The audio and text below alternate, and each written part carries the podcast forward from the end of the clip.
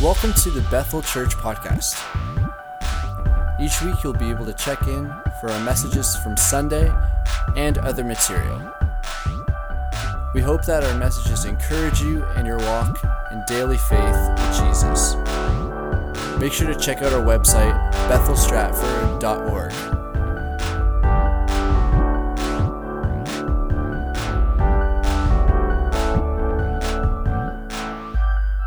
This morning, it's it's my assignment to to speak on this long weekend, uh, and the the sermon title is "Stepping Across the Line." And uh, this is an exciting day for, for, for many, many ways, but I want to talk to you today about stepping across the line. And before I do that, I just really would like you to, to, to be aware of a couple that are visiting with us today. Uh, at, the, uh, at the end of our service and at uh, 12 o'clock today, uh, Ange Poplar and uh, Derek Howie, uh, they are going to get married. And we're, we're really excited about that they're they're really excited, and uh, it's it's been a journey. Uh, and uh, at 12 o'clock, and probably shortly thereafter, they're going to step across the line, and and that will be significant. But I, I want to introduce a couple to you uh, that um, have played a role uh, in, especially in Ange's life. Uh, and, and how it uh, just relates to certainly uh, Derek as well. You, you never know. You never know um, the impact of your prayers. You never know you know, when you're telling somebody about how Jesus loves you and, you know, you want them to know Christ's love and, and, and you're sharing them about what Jesus Christ can do for them, you never know the impact. Uh, and sometimes it, it seems like, well, boy, that went in one year and out the other year. You know, sometimes you think, man, I, I remember sharing about Jesus a year here and, and the years go by and so forth. And it was about, uh, I'm not sure, Lisa, how many years ago it was, maybe a dozen or so. Yeah, okay, somewhere's around there, okay, at least that. And, uh, and, and uh, Lisa uh, just shared her faith uh, with her cousin, her cousin Ange. And so uh, I'm gonna I'm gonna want you to make uh, uh, Lisa and her husband feel really welcome. But the, here's the here's another connection. Lisa is the cousin to Ange, and that was about 12 years ago. And somehow God used that seed to burst something in this last last year. So we're excited about what Jesus did because of the seed that was planted by Lisa. But her husband, you're not going to believe this. Her husband is a cousin to Carolyn Rutan. Carolyn Rutan. Now, you put the dots on. Carolyn and Dale pastored her several years ago now, and, and they're on the mission field. But it's just so interesting how God places, you know, he has the dots over here and they seem they're not connected and then something happens. You meet somebody or you have a gathering like this and it just comes together. So Lisa and, and I'm sorry, your husband Bill, will you please make Lisa and Bill feel really welcome today? They're here for the wedding. They're here also to worship with us. And um, and, and they, they, they play a, a, key role as well. And uh, Derek, you got some family here as well. So would you please make Derek's family feel really welcome this morning? Thank you for being here today. We look forward to celebrating with you in a few moments. So, stepping across the line, it, it doesn't happen every day. Uh, and stepping across the line usually is something that it takes a little bit more than I think I'm going to do that today. Stepping across the line usually requires a defining moment. Something happens. And because of what happens, you decide, I'm going to step across the line. And I just want to give you an update um, uh, for those that, that, are, that are not aware. Uh, my wife and I uh, were pastors at this church for, for a number of years, and God was good to us. And our, our lead pastor, Pastor Chad, and Pastor Carlo, oh, Pastor Carlo is youth pastor, they're away right now. But uh, Pastor Chad uh, and the board of the church have been very gracious, and they've uh, extended an opportunity for us to, to pastor here alongside them for, in a part time capacity. And many people have asked, How are you doing? And, and, and they ask it with a look of concern on their face. And, and it's always like they don't think I'm doing okay. And, and, I really want you to know that we're doing really okay, okay? I, I really want you to know that. I think that, matter of fact, matter of fact, I tell people we're living out our dream. And, and so it, it is just, it's going, it's going really, really well. Uh, and, and I, I want to say that it's not without special moments. And as we have traveled along in, in our new capacity, and certainly as we serve this, uh, our, our lead pastor, Pastor Chad, and his wife, Melissa, and a family, we have had some defining moments. We have had some moments along the way, and I think defining moments are, are, are key. And I'm going to talk to you about that uh, in, in, just a moment. So, what is a defining moment? Let me give you a definition of what a defining moment is. And then I'm going to uh, kind of pull the audience and see if you can share with me some historic defining moments. Okay? Here's the dictionary definition. According to the Cambridge Dictionary, a defining moment is the point at which a situation is clearly seen to start a change or stepping across the line. So let me just read that again. A defining moment is the point at which a situation is clearly seen or something happens to start a change. All right, so I went on YouTube the other day and I just kind of, you know, plugged in defining moments and uh, up pops 10 of the most defining moments. Now, they did say, you know, this is arguable and that you, you might have some of your own defining moments, but I, I want you to think for a moment historically and, and just call it out so that the rest can hear it, okay? Of what you would say was a defining moment that you've seen in history or you're aware of in history. Christ's birth, of course. Yes, that's, that's, that was a very spiritual one, and that's the one we need most importantly, okay? What else? Defining moment. Oh, okay. Uh, the, the minivan. Yeah, that's right for sure. Uh, this this is going south on me. I want a little bit better. Okay. All right. Okay, Krista. 9 11. Definitely. 9 11 was a defining moment. Something else was a defining moment. The resurrection, okay, yeah, okay. You're, you're, you're being too spiritual right now, but that's okay. All right, okay. We're in church, that's right, okay, okay. Pearl Harbor, yes. Do you know the date when Pearl Harbor was bombed?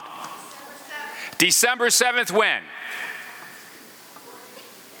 1941. Okay, another. The death, the assassination of John F. K. Now, watch this. Now, watch. Now, it won't apply to some, some of you here today because you, you, you weren't born. But for those that were alive, can you remember where you were when you heard the news that JFK had been assassinated? Raise, raise your hand.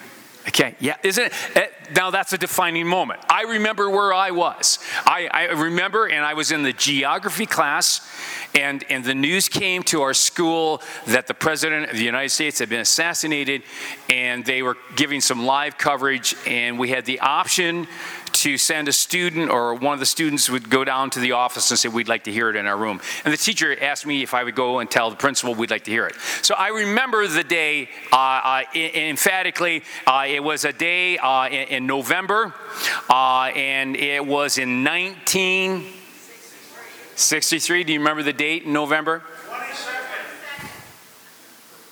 22nd, you're right. Very good. Very good. Okay.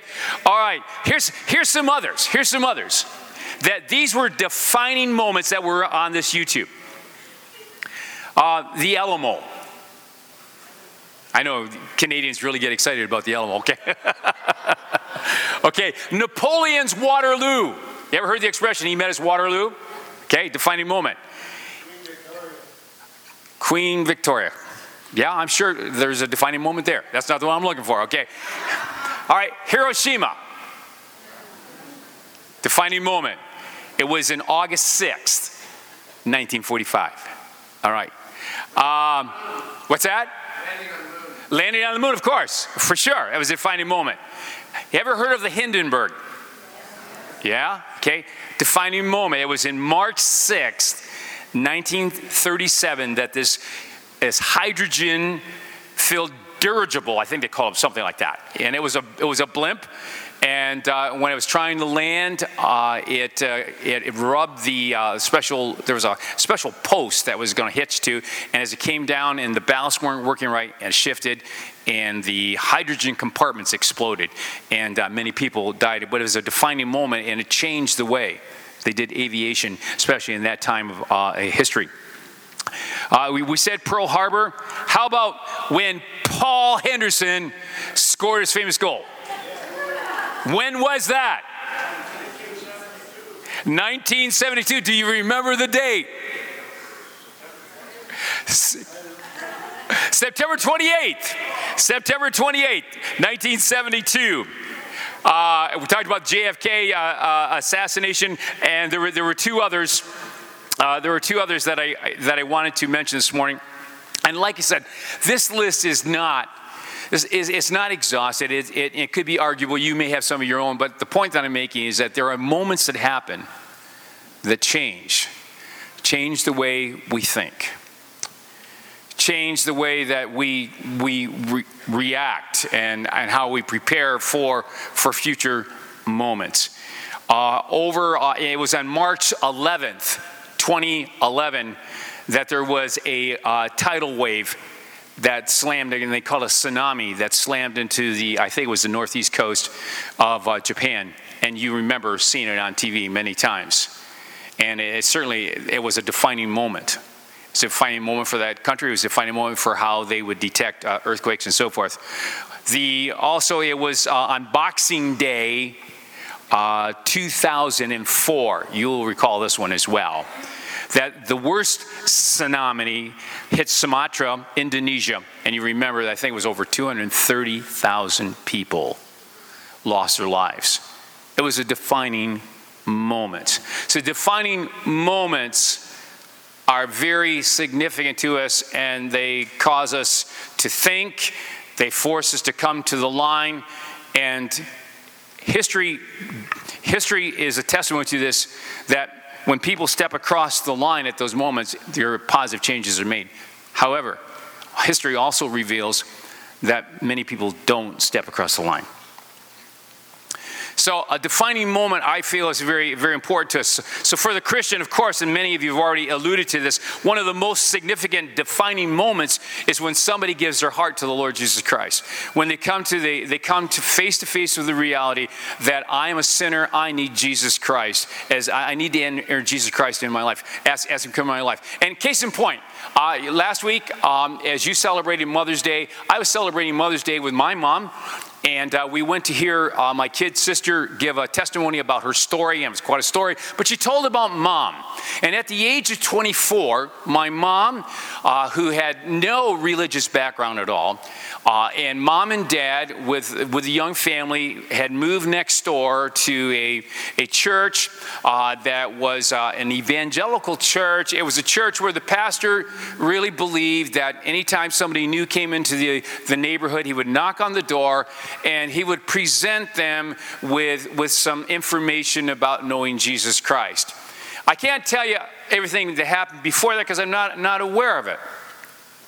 But uh, my, my mom tells the story that when that minister came and he shared and invited her out to church, at the same time, she, she was reading a, a, a book.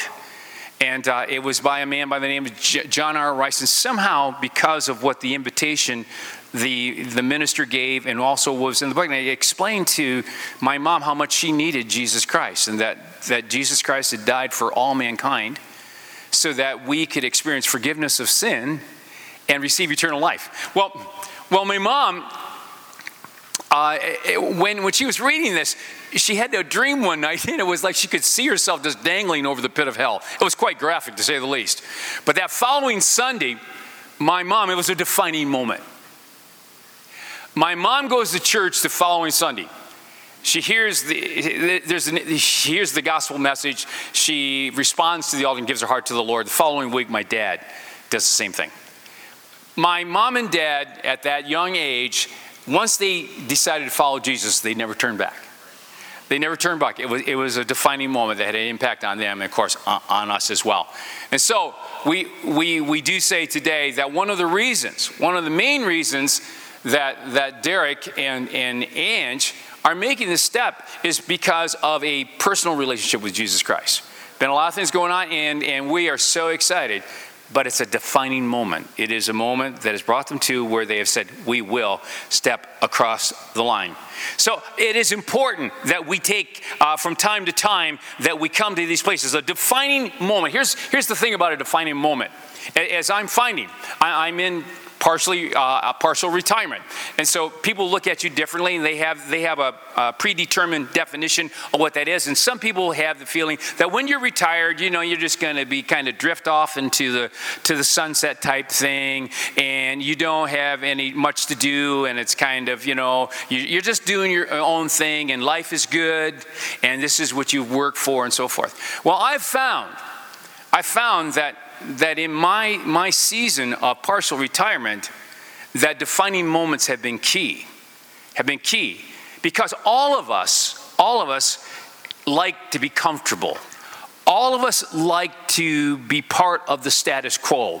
And when we have a defining moment, it messes with the status quo in our lives.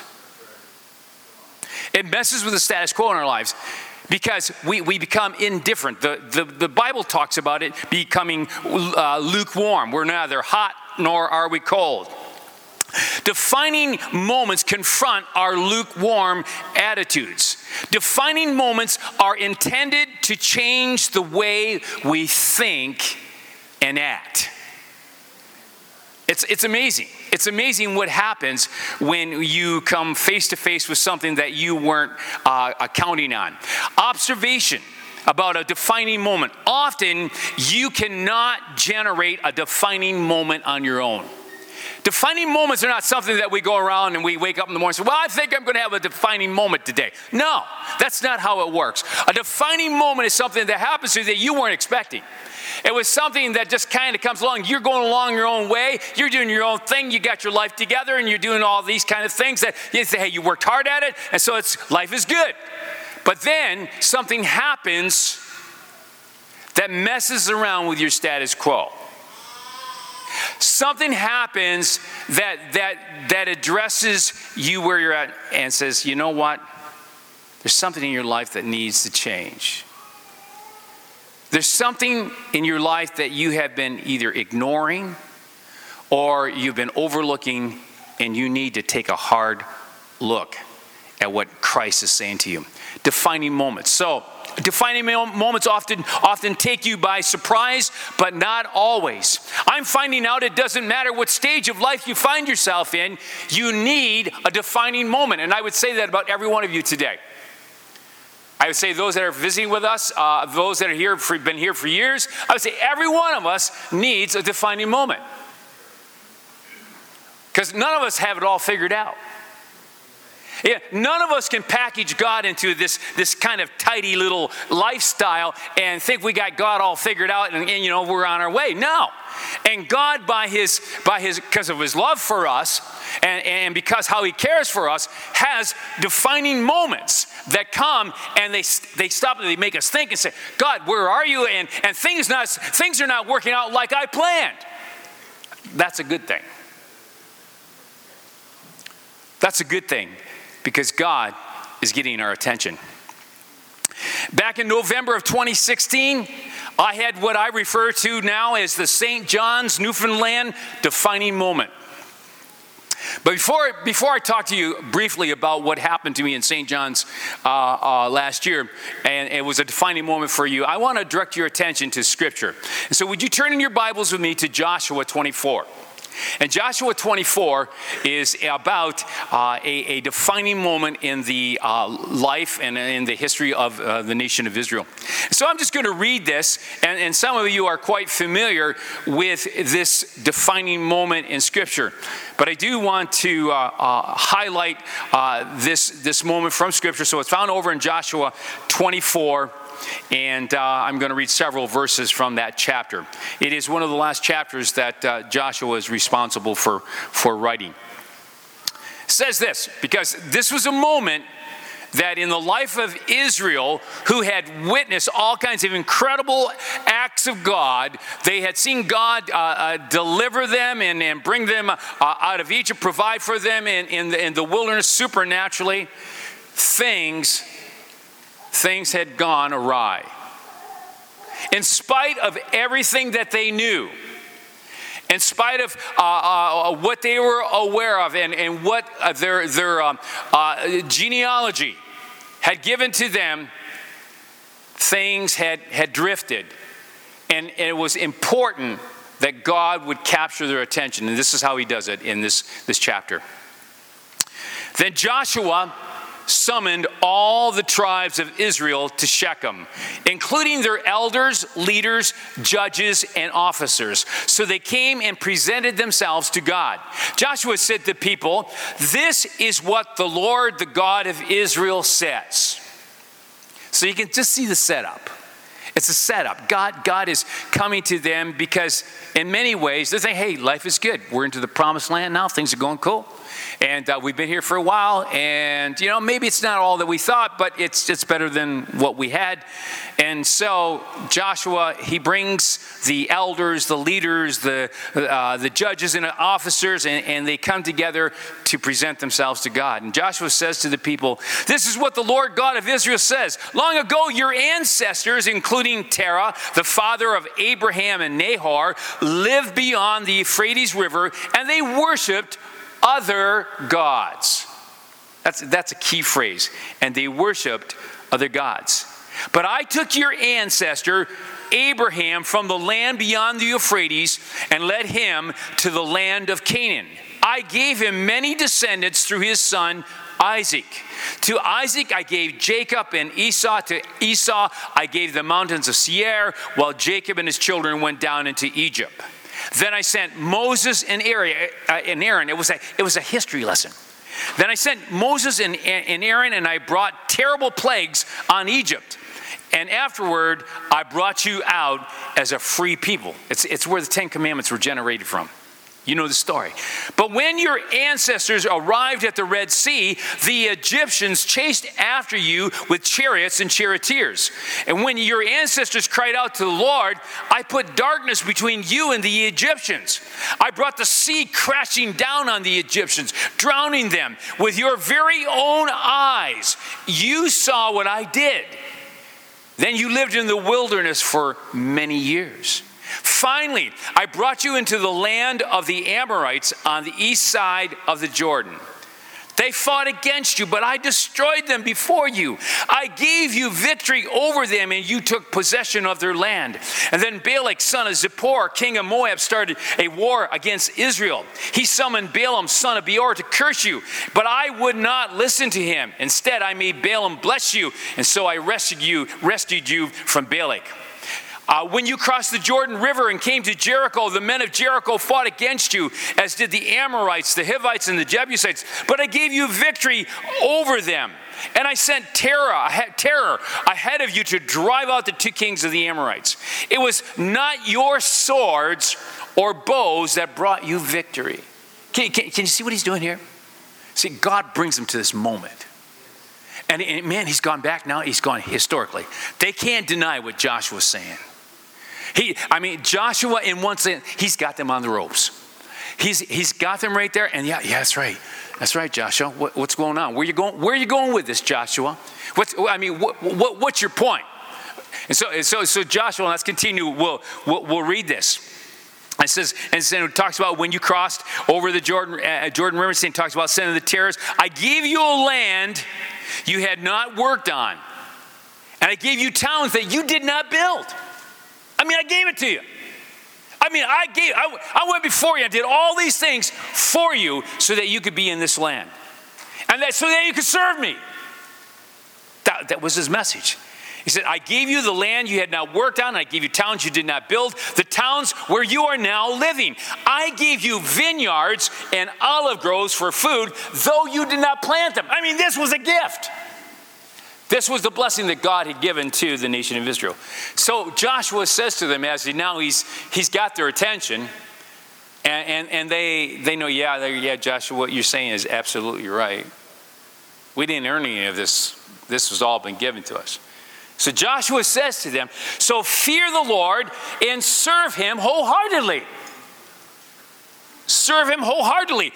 Put away forever the idols your ancestors worshiped when they lived beyond the Euphrates River and in Egypt. Serve the Lord alone. See what's going on? You see, Israel somehow they had allowed other things to come into their life. They had allowed the gods of this world to come into their lives. And, and now, so they weren't just serving the Lord, they were, they, were they were trying to serve everything. You know, they were okay. The status quo was good as far as they thought. It says, Your status quo does not, does not meet my approval. Your status quo is a stench in my nostrils. I mean, God, God was not happy with what Israel was doing. Because God loved Israel, He was bringing them to a defining moment where they were going to have to step across the line or continue on where they were. Let's follow along in the narrative. So he says, So fear the Lord and serve him wholeheartedly. Put away these idols. And then in verse 15, it says, But if you refuse to serve the Lord, there's the line. There, there's the line. But it goes on to say, But if you refuse to serve the Lord, then choose today, choose today whom you will serve would you prefer the gods your ancestors served beyond the Euphrates? It was a question mark. Or will it be the gods of the Amorites in whose land you now live? And Joshua, then he says this Come on, think about it. Make up your mind. But then Joshua makes the statement and he makes it clear to the rest of the nation of Israel. But as for me and my family, we will serve the Lord. I want to know, Joshua is saying to the, the rest of the nation, I want you, you, you can make up your mind, but today we're stepping over the line. We're stepping over the line because we don't want to be a part of serving any other God other than the God of Israel. The one that has provided for us, the one that has, that has given to us everything that, that we could ever have asked for and beyond. So, so the people here, Joshua, and Joshua makes it very clear as for me and my house, we're stepping over the line. So here's the response and the people replied, We would never abandon the Lord and serve other gods. remember that line. Remember that line. The people re- replied, We would never abandon the Lord and serve other gods. For the Lord our God is the one who rescued us. They admit it. Yeah, he's the one that got us out of Egypt and he's the one that brought us across the Red Sea. Yeah, and they're admitting that he's the one that brought them across the Jordan River. For the Lord our God is the one who rescued us and our ancestors from slavery and the land of Egypt. He performed mighty miracles before our very eyes as we traveled through the wilderness among our enemies. He preserved us. I mean, the Bible says that as they traveled in the, in the wilderness for 40 years, they never needed a change of clothing. Their sandals never worn out. Their clothes they needed, needed change, and they all and God provided food for them for 40 years supernaturally. So they served him. So they said, as, as we travel through the wilderness among our enemies, he preserved us. Wow. It was the Lord who drove out the Amorites. This is the people now. These are all saying, yeah, that's right. And the other nations living here in the land. So we too will serve the Lord, for he alone is our God. So it sounds like they're going to step across the line, right? Okay, so we read on. Then Joshua warned the people, You are not able to serve the Lord, for he is holy and a jealous God. He's a holy and jealous God. Notice, hey, the God that we're serving, he's jealous. He doesn't want to be shared with anybody else. And so, continue on. But you're getting my point this morning. It was a defining moment. It was a defining moment for the nation of Israel. So he says, You're not able to serve the Lord. He will not forgive your rebellion and your sins. If you abandon the Lord and serve other gods, he will turn against you and destroy you, even though he has been so good to you. But the people answered Joshua, No, no, we will serve the Lord. Joshua, we, we want to step over the line with you as well. And Joshua says, All right, you are witnesses to your own decision. And Joshua said, You have chosen to serve the Lord. And they said, Yes. And they were going to step over the line. Yes, they replied. And we are witnesses to what you have said. All right, then Joshua said. And this is why they needed this defining moment. And Joshua said, All right, then, destroy. Destroy the idols among you and turn your hearts to the Lord the God of Israel. So you see what was going on. And the nation of Israel, they had they had gods among them, and they had been worshiping other things, and now it was time for them to step across the line. It was a defining moment. Israel was being confronted with their own willful disobedience, with their own sinful nature. They were being faced with a choice would they serve the Lord or not? History would record some, like Joshua and his family, would step across the line and serve the Lord. History would also reveal that in time, many would not serve the Lord, and eventually Israel would be carried away into Babylonian captivity. It would not be until 50 days after Jesus was resurrected and ascended to heaven, and God's Holy Spirit was poured out on all flesh, that there would be a generation that responded properly to the moment. On the day of Pentecost, Acts 2 and 4. All right, think about that for a moment. I want to go back to my, my St. John's, Newfoundland defining moment. Many of you know that I'm a volunteer chaplain uh, with the, the local police station here. Uh, and part of one of the perks uh, with, this, with this position is attending a police chaplain's uh, conference once a year. This past year in November, we had the opportunity to go to St. John's, Newfoundland. Absolutely beautiful place. Hope sometime if you haven't been there, you need to go there. It's just a great place. Uh, and uh, just had a great time. So we're together with a, a group of other uh, chaplains from across Canada.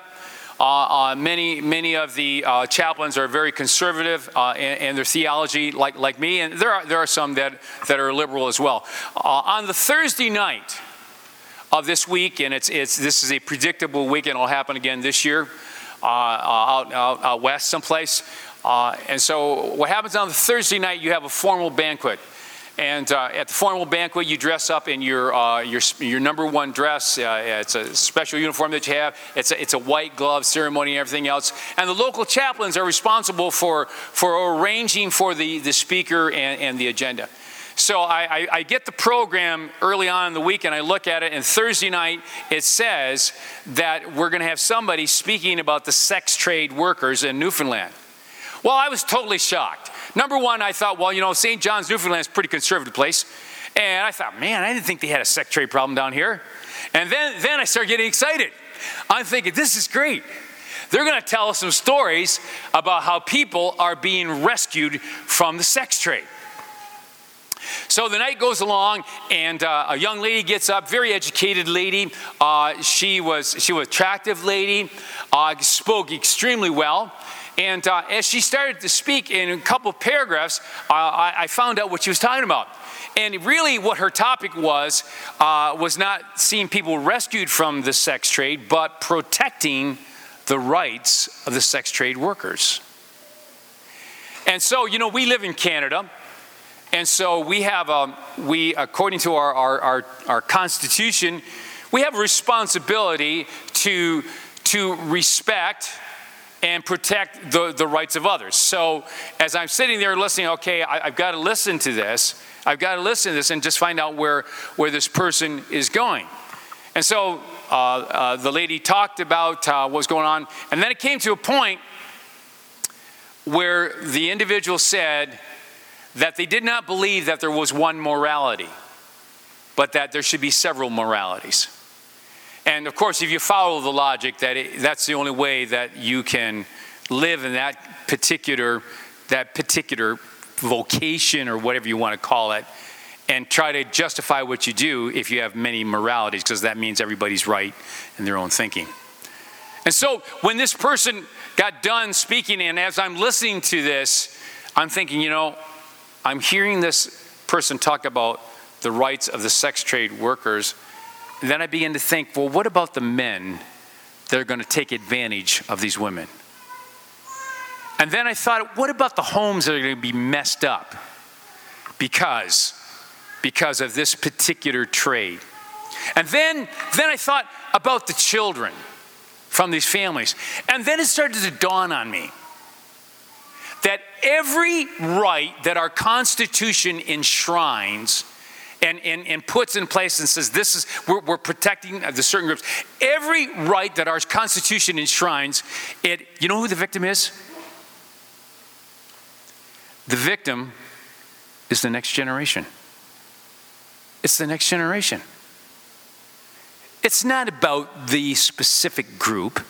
It's about the next generation. And, and it's not the point of this message to go down the line here, but you know, sometime maybe on our own we can talk about this. But if you follow, you follow the logic here that every every right that our Constitution enshrines, there's a victim. And the victim is not the people, it's the next generation. And, and I, I came away, and the, and the next morning in my quiet time, uh, my head is swimming because as this, this lady is getting done sharing, sharing her, and she was passionate about what she was sharing. And, and she did it eloquently. But as she was coming to the end, I'm thinking, I, I, I can't clap. I, I can't clap because number one, I'm thinking, if I clap, then that means I've approved and endorsed everything, that I've been in agreement with her. Um, and I thought, God, if I clap, you're going to be ashamed of me. And then I thought, man, if I clap, my, my family's going to be disappointed with me. And, and then I thought, if I clap, man, my church, they're going to disown me. So, I mean, I'm thinking about you. I mean, all these things are going on. All these things are going on. But I just want you to know that it was a defining moment for me, and since then it has put me in a course of action. And today, once again, I'm not, I'm not, won't talk, talk to you about that right now. But I want you to know that I believe that that we as a as a church that we as a church and, and, the, and the, nation of Canada, uh, after my recent trip to the States uh, as well, and, and, and, I, and I'm in this mode. So I'm not in status quo. I got to tell you right now, I am not in a status quo mode. But after this, this moment in Newfoundland, and after uh, uh, my, uh, my recent trip to the States and reflecting over uh, the uh, nation uh, of Canada, I believe that we are on the brink and perhaps one of the most defining moments that our history has ever seen. I am convinced that there are things that are going on in North America that God is not pleased with. I, I, I, believe that there are things that are going on in our country that God is not pleased with in this country right now. And, and I believe that what God is doing, He is bringing us to a defining moment. But and it, will be up to us. Will we step over the line and, and will we share His love and so forth? It's a, it's a moment that our country definitely needs us to step across the line. So I believe, folks, I believe that you and I were being brought to the brink of one of the most significant defining moments in the history of our nation. And you and I will be asked to step across the line you and I will be asked to step across the line. And you know, I, am not I'm not guaranteeing that we will we will all step across the line. I'm sure that some are going to take a look at the line and say, I don't know if I can. But today you need to know that a defining moment is coming. And I believe that we are about to experience. This is what I believe. And I know it is the heart of our lead pastor and the staff that we believe that we are about to experience a Holy Spirit tsunami like never before. Follow me, follow me, okay? Are you following? Okay, I really do. I believe that we are about to experience a Holy Spirit tsunami like never before. Let me remind you of, of previous Holy Spirit tsunamis. Uh, and let's just think about this for just a moment. A tsunami is generated by seismic activity, in other words, an earthquake, right?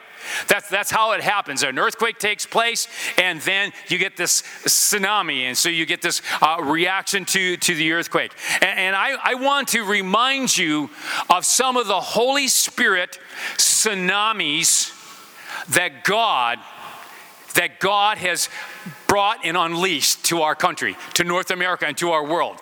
And some of them you and I have been there, but let me, let me let you know where it started. The first earthquake, the Holy Spirit earthquake, was on the day of Pentecost. In Acts chapter 2 and verse 4, it talks about how God poured out a spirit. When he did, I want you to know there was a spiritual, there was a spiritual earthquake that took place. And it was higher than 9.3 on the Richter scale. And it was it was something that our world had never seen before, but it was a spiritual earthquake that came to our earth that released waves of the Holy Spirit. Are you ready? Now, just follow me because this is exciting. Because I think you and I, we, we're in the right place at the right time. And I think everyone here today, you need to be here. And I think we all need to step across the line. So just let me take you through this as I bring our, our, our message to, to a close. So on Acts, on the day of Pentecost, there was a Holy Ghost earthquake and, and it, it unleashed uh, waves uh, that uh, still have not stopped. The Bible tells us that there were things that were happening, and, uh, and the uh, children of, that were present that day, the nation of Israel, they were in Jerusalem, they were told to go into all the world and they were to preach the gospel, and, uh, and the Holy Spirit was being poured upon uh, all flesh. That was back some 2,000 years ago, maybe 2,500 years ago. But I want you to know that recent, not probably not in all of our lifetime, and I don't think there's anybody here that was uh, at this point, but in 1906, there was a tsunami that was released, a spiritual tsunami that was released in San Francisco or Los Angeles, Los Angeles. And it was called Azusa Street. And, and that, that tsunami swept over North America and it impacted our world. And the Assemblies of God and many other movements came out of that first tsunami. They call it the first wave.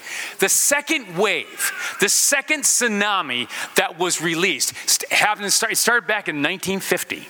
It started back in 1950s, late 1950s, and then 1960s. There was something that started to stir, and it was part of, of, a second wave. It was another tsunami that was coming as a result of the Acts 2 4, and it started to sweep our land, and it was called the charismatic movement.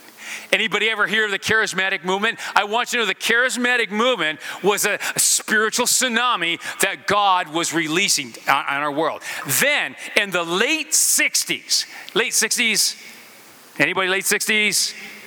Come on, late 60s. Remember late 60s? Late 60s, early 70s, they started baptizing people in swimming pools because they didn't have uh, enough, you know, baptismal tanks and so forth going on. And it started out in California, kind of sweep through the land. It was called the Jesus movement the Jesus movement. And the Jesus movement, once again, what was it? That was a tsunami. It was a spiritual tsunami that was, was sweeping uh, uh, the land. And then there was the call, they call it the third wave. The third wave. And, and you and I, we've seen a lot of these things and we've heard about them and, and we've experienced some of the things. The third wave took place in the 80s there was a movement called the Vineyard. It's something called the Vineyard, and then the Vineyard with John Wimber and some of the others, and, and, and it was part. And then God started to sweep across the land, and it was another fresh wave of God's Holy Spirit. It was a tsunami. The Vineyard movement uh, came as as a result of that. Some of you, along with myself, went down to Pensacola, Brownsville. That was part of this third wave. Also, the Toronto airport and what was going on there was all part of the third wave. So there's been different waves a first wave, a second wave, a third wave that was all generated by the day of Pentecost when God poured out his Holy Spirit. It was a Holy Ghost earthquake, it was an earthquake that launched tsunamis throughout the generations. A, uh, uh, the, I want to clarify this morning that a Holy Spirit tsunami, there, there is a purpose for it. It's twofold. Number one, that when a Holy Spirit tsunami is released and experienced, it is downloading heaven and all of her attributes. Every time there has been a Holy Spirit tsunami, what has happened? The gifts of the Holy Spirit are released. There's a fresh awareness of how the gifts of the Holy Spirit are to operate. And that, that includes, but not limited to, speaking in tongues. But it releases this. And so we, we you and I are part of a Holy Spirit tsunami that is going on. It's downloading and all and it's releasing, releasing all the, the spiritual gifts of the Holy Spirit. And secondly, it is also the reason that God releases his tsunamis is not only so that you can I you and I can experience spiritual gifts and see the power of God, is so that the works of the enemy will be destroyed so that the works of the enemy will be destroyed. Okay, that, that's what's going on. Okay, so are you experiencing that? You know, are, are you, you know, are, are you, are you flowing in that? Okay, you know, I think we're on the brink.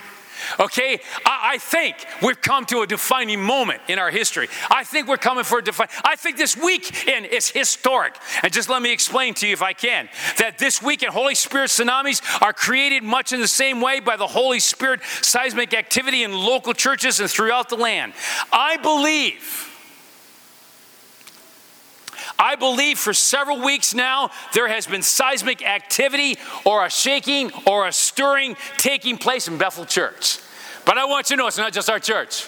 I want you to know there are other churches throughout the land that are experiencing a stirring and a shaking. And I just believe it's part of a Holy Ghost tsunami that God is releasing. I believe there is Holy Spirit seismic activity taking place this weekend. Think about this for just a moment with me.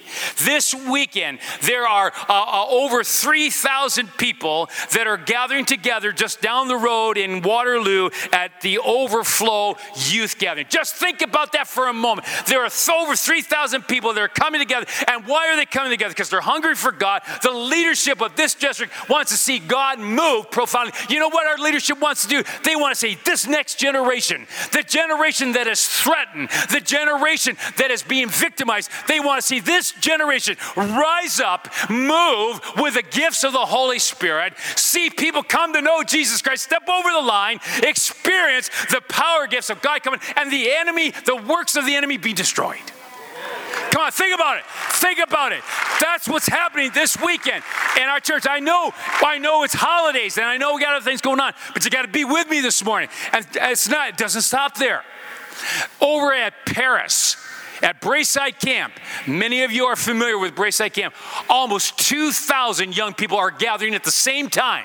That there are 3,000 people over here in Waterloo, that they're gathering together. And they, too, the leadership is wanting to see that that generation, that generation rises up, that they become leaders, that they become prime ministers, that they become lawyers, that they become influencers in our country, so that our country will experience what God has always intended that this country would experience from shore to to shore to shore, that this country would understand that it's about what God loves them and God has a best plan for them. And that when God is in the center of your life, things work things work. And that's not it.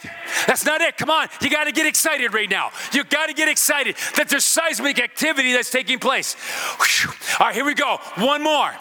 There is a group of Christian Reformed youth that are also gathered right now over in the KW area. There's probably maybe 1,500 or maybe 2,000 of them that are gathering together. So we got tons of youth that are gathering together. Do you think it's just for entertainment? Do you think it's for an end of summer holiday? Are you kidding me? No, this is part of God's plan for our nation, and that God, by His Holy Spirit, is causing a tsunami to sweep our land. Whether you call it the first wave, second wave, third wave, I don't care what you call it. You can call it the fourth wave. I just want you to know that there's a moment that's coming, and I believe that it's here today, and that God is asking you to step over the line. That God is asking you to step over the line because our nation, our nation, our North America continent needs a defining moment where there are people throughout the land to say, I will. I'm going to step over. I'm going to step over the line. I'm going to step over the line. Hmm. Whether you live in Oxford County or County, I don't care where you live, I believe that God has strategically placed you there. And I believe that God wants you to experience Holy Spirit tsunamis in your neighborhood. Because if I understand what God wants to do in this, these days, God, God wants to pour out Spirit not just in churches. Churches will not be able to contain what the Holy Spirit wants to do. He wants to do in your neighborhoods. At the end of June, we're going to have a special time. It's going to be in a picnic fashion, and we're going to ask all of you to identify with the people that live in your neighborhoods and your and, and especially your especially from Bethel. I believe it will be a reflection of what God wants to do for us and through us. I believe it's a defining moment. So, with your heads bowed and eyes closed, and I'm asking Melissa if you come back, please. We have a we have some people that are here for uh, for uh, prayer team and uh, this morning, if you're here in this service and um, you're, you're saying, um, and Pastor, I've heard you today, and, and, and I would, I'd like to step over that line. I, would like, first of all, if you have not given your heart to Jesus, that this would be a day that you would strongly consider stepping over the line and say, I want to give my heart to Jesus you're here today and uh, you've been hearing and seeing and witnessing things. Today, I just want to encourage you that just as in a few moments, as uh, Derek and, and, and Ange are stepping across the line, that that you would consider doing that today as well. You're here today as well, and uh, you've been carrying some heavy burdens, some things going on in your life, and you've just been feeling the weight of it. You'd like special prayer. The uh, prayer team will be here to pray for you. So I'm going to ask the prayer teams if you would come, the people that are been asked to uh, pray for uh, our people, would you come and take your place up at the front, please? And uh, and so and you're here today, and and uh, you just need special prayer for matters that I maybe I haven't even addressed. So I'm going to let you just we'll close that way. Um, but this morning, this is all about the defining moment. The defining moment that God has for us. You, most of you had no idea what I was going to be speaking about today. And I just believe that God has uh, brought us to uh, the example of Joshua. I believe that God has reminded us of what He is doing throughout our, our, our region right now on this particular weekend with youth. And I also believe that, the, that God wants to remind us of what He is doing in His church wherever there are people that are hungry, people that want God to move. So, so today, I pray, I pray that this will be a day that all of us will step across the line. Would you please stand with me? Please stand with me.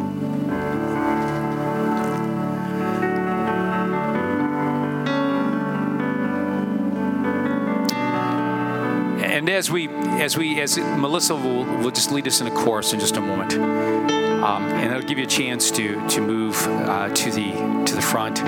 Please do it and do it do it quickly so that we can pray for you.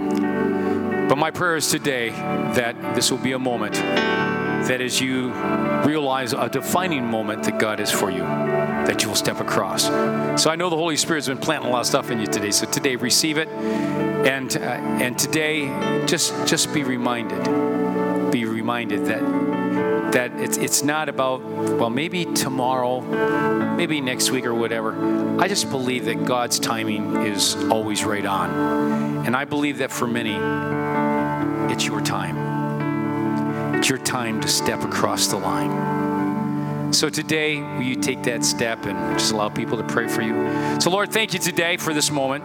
Thank you, Lord, for what you're doing in our lives. Thank you, Father, for the church that you are raising up. Thank you, Father, for the way that you are raising up a generation that, Lord, that you have ordained to be influencers. Lord, a generation not only in Canada, but in North America. Lord, you know what our nations need. And so, Lord, I want to thank you today for raising up this generation. I want to thank you for using churches like ours and others where the gospel is preached to be, Lord, a, a reflection, Lord, to, to be a, um, a taste of your spiritual flow, of your spiritual tsunamis that you are pouring out throughout the land. You said in the last days that you will pour out, that you will pour out your spirit. Lord, you were talking about seismic activity. You were talking about Holy Spirit tsunamis. So thank you, Lord, that we can be part of a church that experiences what it is to, to know that this is the, the day, these are the days of your outpouring. And we give you the praise and we give you the glory in Jesus' precious name. Amen. Amen. Thanks for checking out this week's message, Bethel Church Podcast. We hope that it's blessed you and encouraged you, and that you come back and check out next week's message as well.